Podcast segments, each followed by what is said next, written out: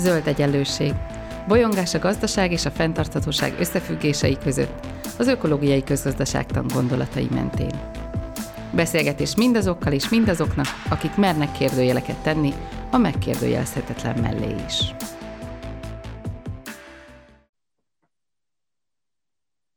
Köves Alexandra vagyok, és nagy szeretettel köszöntöm a hallgatókat, és nagy szeretettel köszöntöm vendégemet, Natolai Réka közgazdászt, a Budapesti Corvinus Egyetem docensét. Szia Réka! Szia Szandra, jó napot kívánok!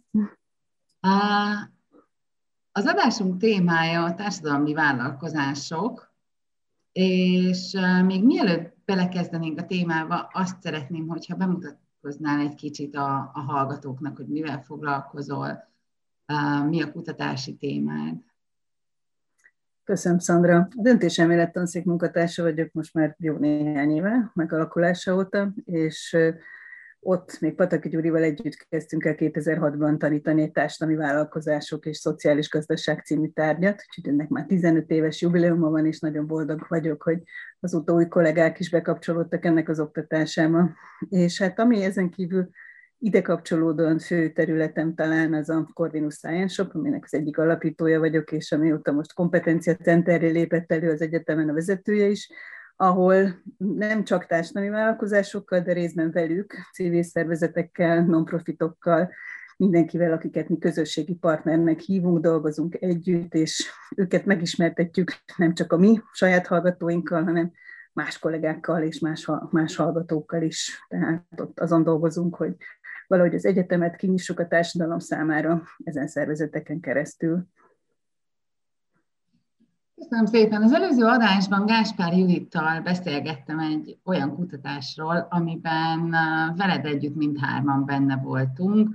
Um, ugye ez arról szólt, hogy milyen lesz, uh, vagy lehetne a jövő felelős és fenntartható vállalata, és uh, megpróbáltuk felvázolni azt a jövőképet, amit az akkori résztvevők elénk tártak, és um, ebben a podcastban ugye beszélgettünk arról, hogy, hogy, hogy mit gondoltak küvész szervezetnek, úgynevezett küvész szervezetnek, és beszélgettünk az ehhez kapcsolódó fogalmak változásairól. Az, amit te kutatsz, vagy amit, amit már ugye mondtál, hogy régóta tanítasz, az olyan szervezetekről szól, ami talán a leges-leges legközelebb áll az ilyen ügyközpontú küvé szervezetekhez. Tehát ugye legközelebb áll ahhoz az ideális elképzeléshez, amit, amit felvázoltunk az előző adásban, és hát talán ezek lehetnek a társadalmi vállalkozások. De relatíve ritkán hallunk társadalmi vállalkozásokról, úgyhogy mesélnél nekünk arról, hogy egyáltalán mik ezek? Uh-huh. És ugye nyilván én közben sűrűn bólogattam, ami nem látszik, mert hogy amikor igen, ez a küvék kutatásunk volt, akkor ugye nagyon érdekes, hogy a résztvevők azt a szót, hogy hibrid vállalat, azt, azt hárították, ugye? De mégis ezzel a küvével valamilyen vegyes mixet, egy új minőséget hoztak létre, és azért ezt a társadalmi vállalkozásoknál, ezt a hibrid fogalmat, ezt használják is. Ugye nagyon egyszerűen szokták azt mondani, hogy ők valamilyen módon, hibrid módon egyesítik azt, hogy egy jó cselekedet, egy társadalmi jóért való munkálkodás és egy üzleti előnyért való munkálkodás kombinálódik. Tehát ez a hibrid fogalom társadalmi vállalkozások terén ez, ez nagyon is megjelenik. Én magam ennél talán tágabban, vagy egy kicsit másképp értelmezem magam számára a társadalmi vállalkozásokat. Inkább a társadalmi innováció fogalmához jár közel, ahogy én gondolkodom róluk, azaz ezt ezért szeretem őket, és azért is gondoltuk annól, hogy a kutatásunkba és hát az oktatásba is bevisszük, mert hogy ugye valamilyen társadalmi probléma megoldásán munkálkodnak újszerű módon. És hogy ehhez szükséges-e egyébként üzleti gondolkodás, üzleti bevétel, az, az egy vegyes megítélésű dolog, ez definícióról definícióra változik. A mostanában bejáratottak és egyre populárisabbak, azok hangsúlyozzák, hogy itt a társadalmi ügy megoldása az valamilyen üzleti tevékenység keretében történik. De hogyha visszaidézünk valakit, akit én sokszor szoktam a kurzusokon, ugye ez Muhammad Yunus, akkor ő az egyik írásában például azt mondja, hogy persze, az lényeg, hogy egy társadalmi vállalkozás az hosszú távon működőképes legyen, és ehhez meglegyenek az erőforrásai, de hogy milyen e módon kerülnek hozzá ezek, nem, ez nem a legjobb megoldás, mert milyen módon azért az fontos, de hogy az üzleti oldalról kerül hozzá, vagy más típusú módon, pályázatból, netán azért, mert átvett állami szerepet, és ezért az állam finanszírozza valamiképpen, ezek nem zárják ki azt, ez utóbbiak sem, hogy ő társadalmi vállalkozás legyen, lehet az teljességében piacról finanszírozott, de akár teljességéből nem piacról finanszírozott is, és ennek mindenféle átmenete. Mondta ő ezt annó valaha, Manapság mostan azért már szokták mondani, hogy egy bizonyos minimál mértéke, például a magyarországi egyik feltáró kutatásban leginkább a 25% szokott megjelenni, hogy legalább 25% a bevételeinek valamilyen módon üzleti alapon teremtődjön, piaci forrásból származzon, az, az lényeges. De ami számomra fontos belőle, az az, hogy ö, többnyire egyébként valamilyen innovátor vagy innovátor csapat azért hoz létre egy működést, egy gondolatot, egy akár hozzá szervezetet, hogy egy társadalmi ügyet mozdítson előre, és egy probléma megoldásra kerüljön. Tehát itt szerintem nagyon izgalmas, és lehet, hogy ez a küvéhez képest is egy kicsit már a különbségét mutatja, hogy mi a motivációja létrejöttének.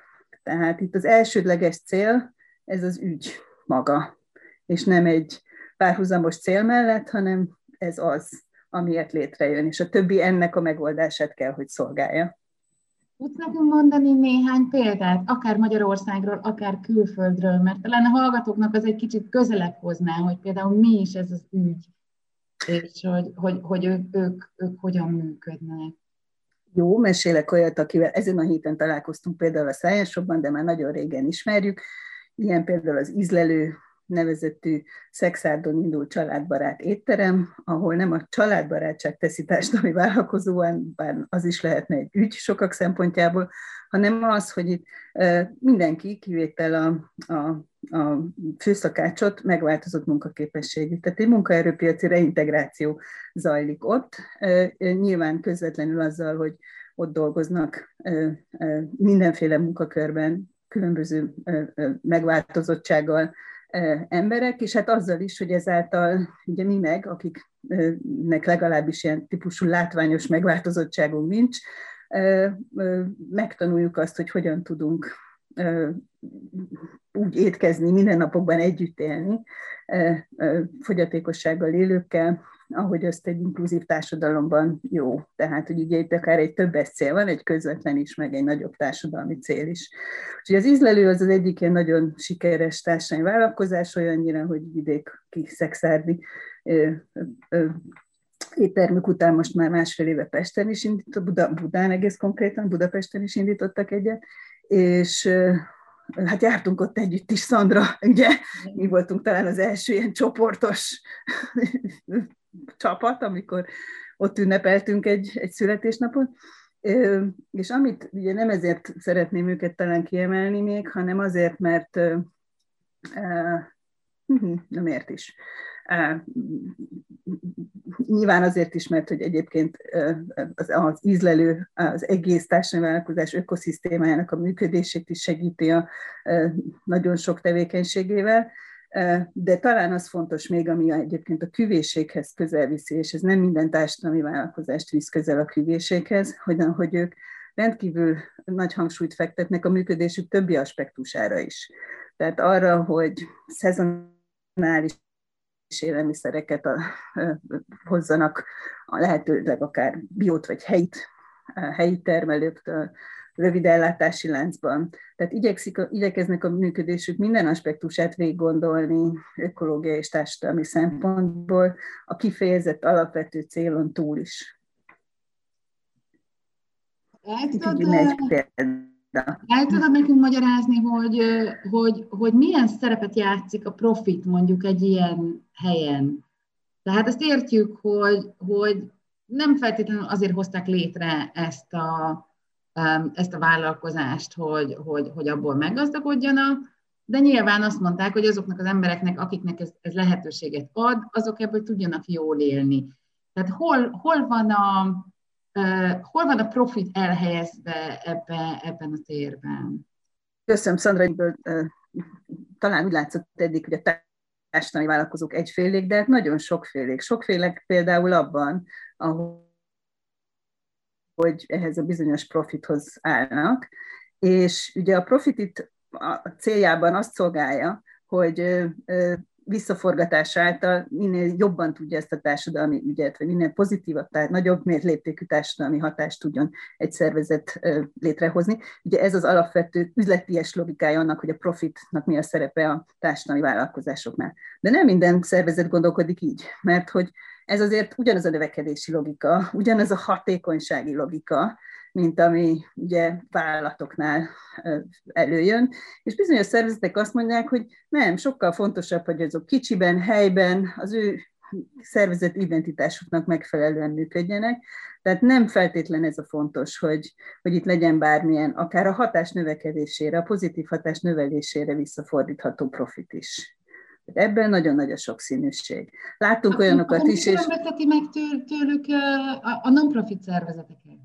Hát számos dolog, tehát mondjuk ha például az egyik azt a definíciót vesszük, hogy amit a, az európai szervezete a társadalmi vállalkozásoknak kínál, ők például azt mondják, hogy legyen például ne csak önkéntes munkatársa, tehát legy, vállaljon kockázatot, üzleti kockázatot, legyen fizetett munkatársa, legyen állandó termelése vagy szolgáltatása, tehát működjön úgy, mint egy, egy szervezet, de ez még, ettől még ez a motiváció nem feltétlen kell, hogy ott legyen, már pedig ő profitért működik, más értékek megteremtéséért dolgozik.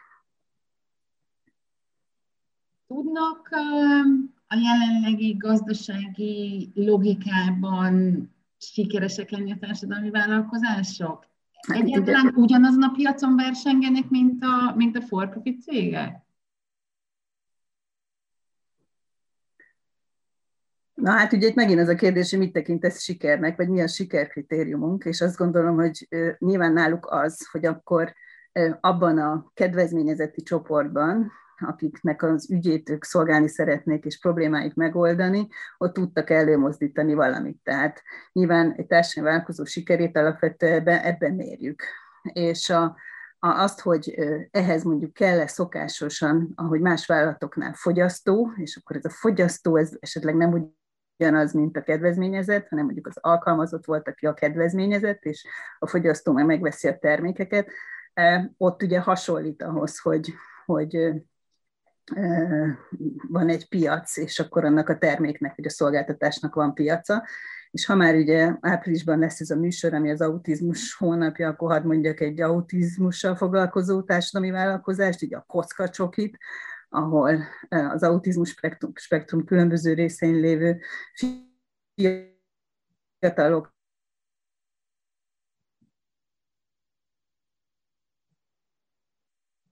segítenek a csokoládé gyártásában, csomagolásában, akkor azt mondhatnánk vendéglátásban a mások verseny. És, ebben ők sikeresek, tehát sikeresek az alaptevékenységben, és sikeresek abban, hogy ezt a társadalmi hatást pozitívan létrehozzák kell, hogyha ilyen a, a, a maga a vállalkozás, akkor kell, hogy érdemi minőségi terméket tudjon hozni. Egyébként éppen ezért vannak olyan társadalmi vállalkozások is, akik akár ezt az alapvető célt, ezt a társadalmi ügyet, azt, hogy mondjuk éppen ők is fogyatékosokkal, fogyatékossággal élőkkel dolgoznak együtt, nem is mutatják, mert azt mondják, hogy a minőség, az ők termékük, szolgáltatásuk minősége legyen a döntő, ne pedig az, hogy netán egy fogyasztó vagy egy üzleti partner megsajnálja őket. Tehát van, ahol éppen ezt épp akár háttérbe szorítva, nem mutatva működnek.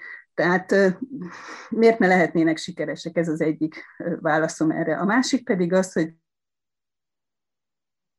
kik szervezettel is dolgozva, és megpróbálnánk klasszikus üzleti terveket is létrehozva, létrehozni. Ugye felmerül az például, amikor piacelemzést folytatnak, és piaci versenytársakat azonosítanak bizonyos társadalmi vállalkozóknál, ugye rájön az ember, hogy ez a fogalom nem tud igazán klasszikus módon érvényesülni.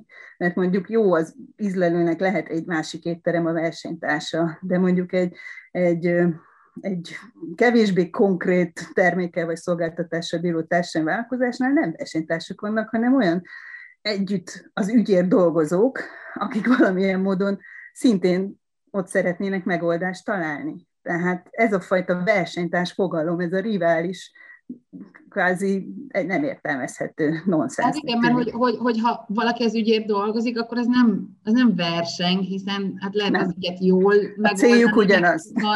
Még jobban oldják meg, vagy... Hát, hogy egymás mellett, vagy egymással összefogva. Tehát tök, tök új értelmet nyer az, hogy egymással verseny van, vagy együttműködés. És itt bejön egyébként ugye a, a, a küvész szervezeteknél eh, említettük ezt a versengő együttműködés fogalmát. Szerinted ez, ez a competition, ez a versengő együttműködés, ez, ez valahogy értelmezhető a társadalmi vállalkozások esetében? Nyilván, nyilván konkrét példát most hirtelen nem tudnék erre hozni, de, de, de miért ne? Tehát abszolút különböző formában vagy fokozatokban, igen. Ami még érdekes volt, hogy az ízlelőnél azt mondtad, hogy ugye ők létre hozták a, a vállalkozást egy ügynek a, a, az érdekében, viszont a tulajdonképpen teljes működésnél mindenféle más ügyet is elkezdtek szolgálni. Ez jellemző egy társadalmi vállalkozás esetében? Mert hogy, hogy ugye hát ott, ott, ott mhm. igazából a fenntarthatóság a kérdés, míg az ő ügyük az valójában a foglalkoztatás biztosítása. Hát itt is a sokszínűségre kéne visszautalnom alapvetően, tehát nyilván máshol tartanak különböző társadalmi vállalkozások, és rettentő sok dilemmába ütköznek ők is, e, és némelyiket felelősségteljesebben tudják megoldani, némelyiket meg nem. Azt látható szerintem nagyon sokuk körében, hogy az egy célból indulnak, de nagyon szépen köréjük épülnek további kapcsolódó célok, és a felelősségnek, meg ennek az ökológiai és társadalmi fenntarthatóságnak egyre gazdagabb köre, és gondolják végig a saját folyamataik, működésük minél több aspektusát felelős szemmel. De tény, hogy ott, tehát hogy, tehát, hogy ugye akár a küvéség, vagy akár a társadalmi felelősség, az, az nyilván értelmezhető társadalmi vállalkozásokra is, és ebben, ebben persze vegyes a kép. Ugye azt mondtad, hogy, hogy a te értelmezésedhez a, a legközelebb az áll, hogy, hogy igazából ők innovátorok, és, és, és valóban a társadalmi vállalkozásokról azt szokták mondani, hogy ők, ők valamiben változtatók, valamit másképp akarnak csinálni, mint ami megszokott. Um, Viszont nagyon nagy kérdés, hogy, hogy ezek az innovációk, ezek vajon felskálázhatók lennének-e a társadalom ilyen, ilyen makrobb szintjeire, vagy, vagy talán ezek így mindig zárványok maradnak? Hát erre megint csak többes a válaszom. A, azokat, akiket Magyarországon elsőként társadalmi vállalkozónak kezdtek nevezni, őket azért is tették, mert amiket ők létrehoztak, egyébként ezek is nagyon sok, több, többük legalábbis fogyatékossággal élőkkel kapcsolatos ügyekből nőtt ki, azért volt, mert egy egész rendszert megváltoztattak. Annak a rendszerét, hogy hogyan élhetnek, dolgozhatnak legális körülmények között fogyatékossággal élők. Tehát e, ilyen szempontból semmiképpen nem zárvány, mondhatjuk úgy, hogy felskálázottak. E, van is olyan társadalmi vállalkozó kiválasztó és támogató szervezet, aki egyértelművé teszi ezt az elvárást, hogy, hogy, hogy ez a bizonyos skálázás megtörténjen, akár úgy, hogy egy rendszer szinten történik változás, akár úgy, hogy több területre átvívődik, franchise lesz belőle, vagy határokon túl is átmenő dolog lesz. Tehát azt gondolom, hogy bizonyos mértékben ez, ez megtörténik. Másfelől van egy nagyon-nagyon nagy ellenérzésem a felskálázás és a skálázással szemben. Pont azt hiszem az imént a, a növekedéssel és a profittal kapcsolatos részben is ez kiderült, hogy akkor ez ugye ez egy nagyon szokásos logikát követ, amiből, aminek látjuk a, a problémáit. Tehát én ebben a társadalmi vállalkozó körben igazán vonzónak azt találom, hogy, hogy sok, sokféle kicsi és helyi. És akkor, ha, ha valami skálázódik, akkor inkább az, hogy vonzó legyen ebben gondolkodni, és ilyet csinálni, és a számosságuk legyen az. És, és egyébként ez a fajta diverzitás akár még nő is, azzal, hogy sok fiatal kezdi, régen azt gondoltuk, hogy hú, már csak a nagyon tapasztalt, minden látott, és éppen ezért változtatók lesznek ebben innovátorok. Ma egyáltalán nem ezt gondoljuk már, hanem hogy hups, rögtön szinte lehet így születni, hogy az ember öt évesen azzá válik, vagy négy évesen, vagy 18 évesen, tehát nagyon boldogok vagyunk, hogy az egyetem alatt kiderül emberekről, hogy ők társadalmi innovátorok és képesek társadalmi vállalkozásokat létrehozni, vagy, vagy social startupokat, ahogy mostanában akár hívják is. Tehát, hogy én inkább ebben a gyarapodásban hiszek, és abban, hogyha ez történik, akkor nem történik más. Tehát, hogyha ilyen vállalkozások születnek, akkor akár elveszik, vagy kiszorítják a helyet, és megteremtik a maguk terét, terepét, sokaságát eh, az ilyen típusú vállalkozásoknak. Igen, én is, én is nagyjából arra gondoltam, hogy ugye az előző beszélgetésünk, ami a, a jövő vállalatairól szólt, és ugye a küvészervezetekről szól, az, az nem azt mondta, hogy, hogy lesz néhány ilyen szervezet, hanem ugye az volt a, az ideális elképzelés, hogy a legtöbb cég így működik. Tehát a, vagy mindegyik, mert vagy hogy ez lesz a verseny alapja, hogy az ügyek vagy, között választunk. Igen. Tehát, hogy, hogy az ügy válik a, a, a verseny alapjává, és uh, um, ilyen értelemben kérdezem én azt, hogy, hogy vajon a társadalmi vállalkozások gondol, gondolati köréből, vagy, vagy azokból a konkrét esetekből, amiket látunk magunk körül, azokból kinőhet-e organikusan az a típusú ilyen gazdasági megközelítés, vagy, vagy, vagy vállalkozói lét, ugye ezzel mindig, mindig bajunk van, hogy nem tudjuk, hogy hogy hívjuk azt, amit a jövőben szeretnénk elérni, mert még nincsenek rá rendes fogalmaink, de hogy, hogy, hogy, hogy ez a forma, ez, ez vajon kinőhet-e ebből a társadalmi vállalkozásos um, kezdeményezésekből? Erre én egyértelműen azt tudom mondani, hogy igen, sőt, bizonyos értelemben azt gondolom, hogy ennél már jobb is. Tehát, hogy jobb is amiatt, mert hogy ott a küvi szervezeteknél nem beszéltünk például a növekedés korlátairól, vagy ilyesmiről, itt meg már beszélhetünk némelyiknél róla. A küvi szervezeteknél nem volt feltétlenül a, a, szervezeteken túlmenő kritikája a rendszernek. Nagyon sok társadalmi helyből a rendszerre is, nem csak az adott ügyre, hanem egy szélesebb rendszerre kritikusan e, próbál alternatívát mutatni. És mondjuk ezért lesz e, maga egyébként bizonyos definíciókban rögzítetten is, akár belül is egy kis demokratikus társadalom, és egy nagyon részvételi szervezet. Nem sokat látunk ilyet, de, de hogy ő ott maga a kis belső mikrokozmoszában már ezt meg akarja teremteni. Tehát hogy én azt gondolom, hogy ez abszolút jó kiinduló pontja lehet.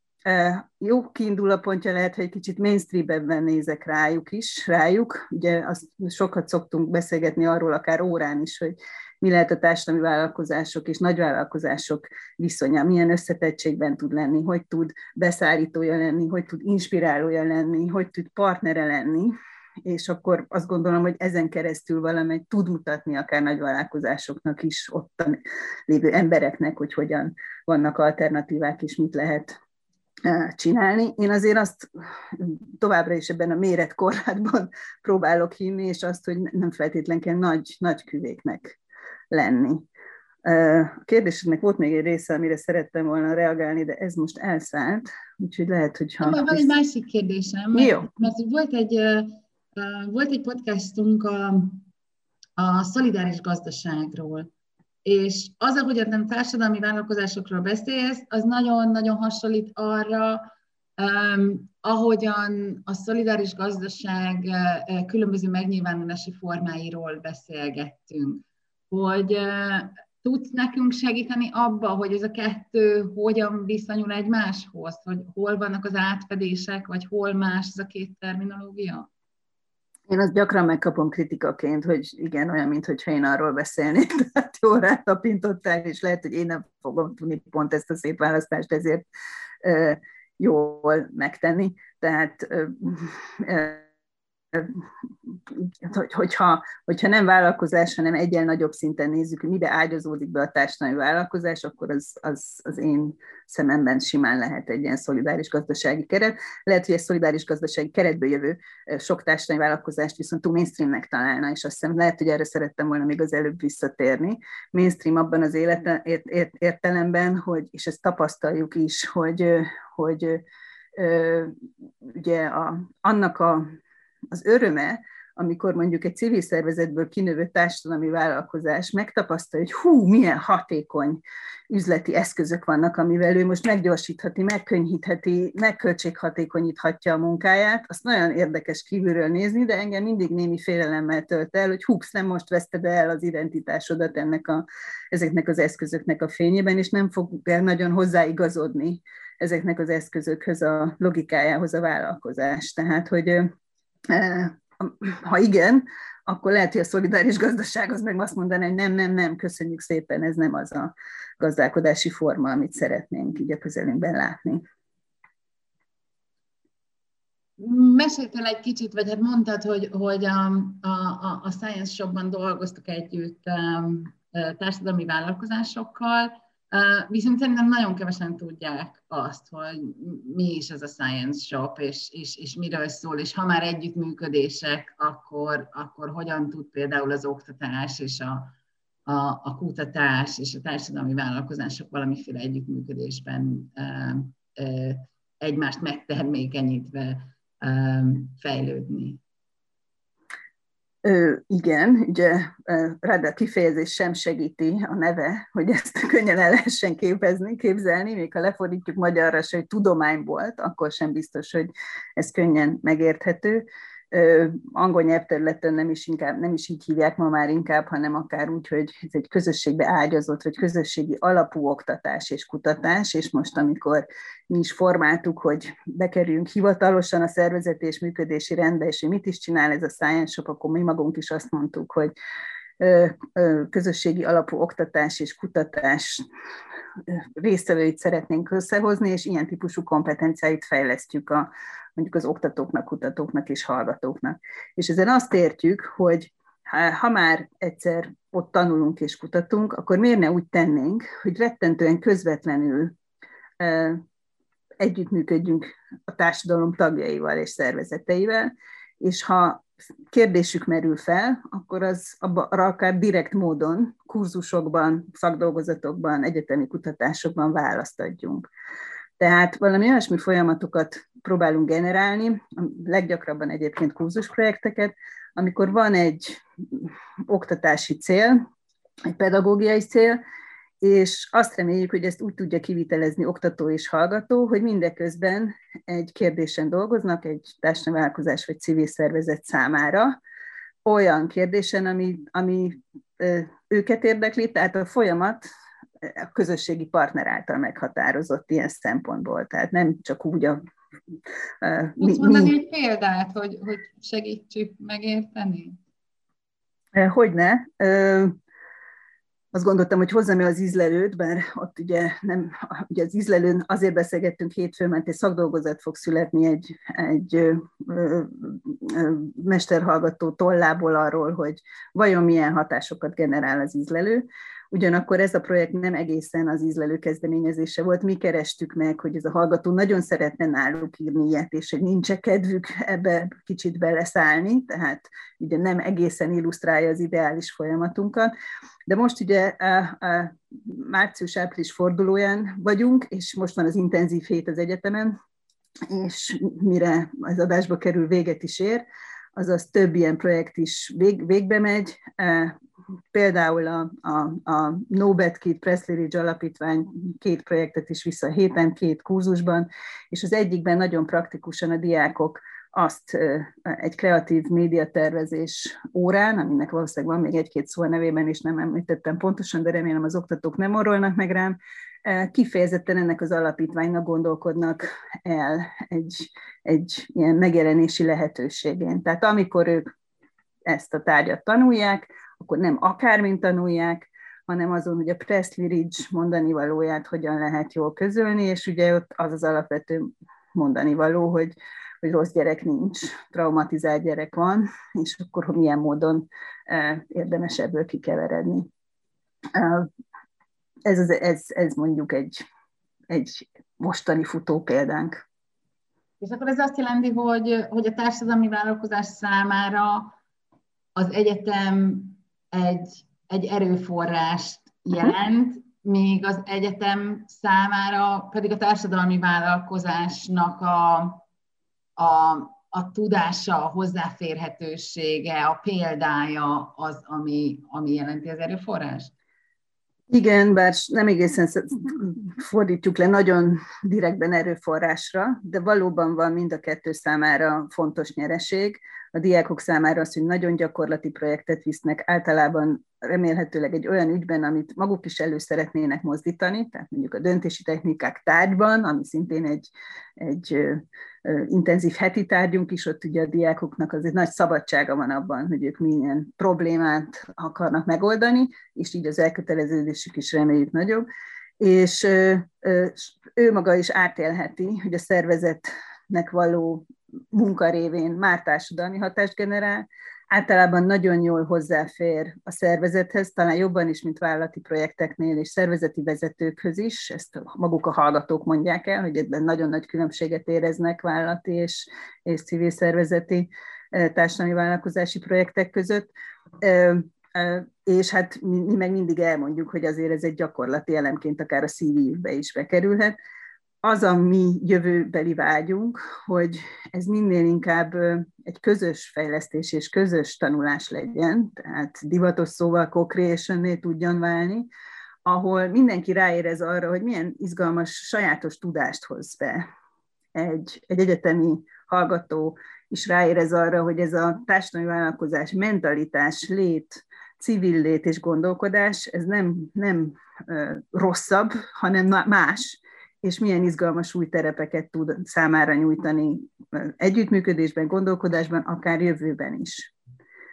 Tehát amikor mi science beszélünk, és a science szóra hangsúlyozunk, ott ugye azt, azt hangsúlyozzuk mindig, hogy ugye a tudások egyenlősége, sokszínűsége, de egyenlősége a fontos, és hogy ezek a tudások hogyan termékenyítik meg egymást, hogy a te igéddel éljek, amit valamikor korábban használtál ma. És hát ugye abba is reménykedünk, gondolom, hogy, hogy minél több olyan hallgató kerül ki a Corvinus Egyetemről, aki egyáltalán találkozott ilyen szervezetekkel, vagy találkozott ilyen gondolatokkal, annál inkább indulunk el egy olyan irányba, ahol már másképpen gondolkozunk a gazdaságról, vagy a gazdaságnak a céljairól, ami hát ugye az zöld egyenlőségnek önmagában is témája. Úgyhogy hát én nagyon szépen köszönöm neked ezt a beszélgetést, és és Én is nagyon köszönöm, remélem, hogy, ha közbeszólhatok. Remélem, hogy, hogy tényleg a társadalmi vállalkozások is, meg a Science Shop is egyre erősebben fog megjelenni a társadalomba, és hát remélem, hogy, hogy, hogy, hogy előbb-utóbb ez nem egy, egyik sem olyan fogalom lesz, amit magyarázni kell. Úgyhogy köszönöm neked a beszélgetést, a hallgatóknak pedig köszönöm szépen, hogy hallgattak bennünket, hallgassatok bennünket legközelebb is. Ez volt az Új Egyenlőség zöld podcastjának mai adása. Hallgassátok az Új Egyenlőség piros podcastot is. Nézzétek a stúdióbeszélgetéseket a YouTube csatornákon, és olvassátok a www.újegyenlőség.hu-t. Vitatkozzatok velünk a Facebook oldalunkon. Jövő héten újra találkozunk.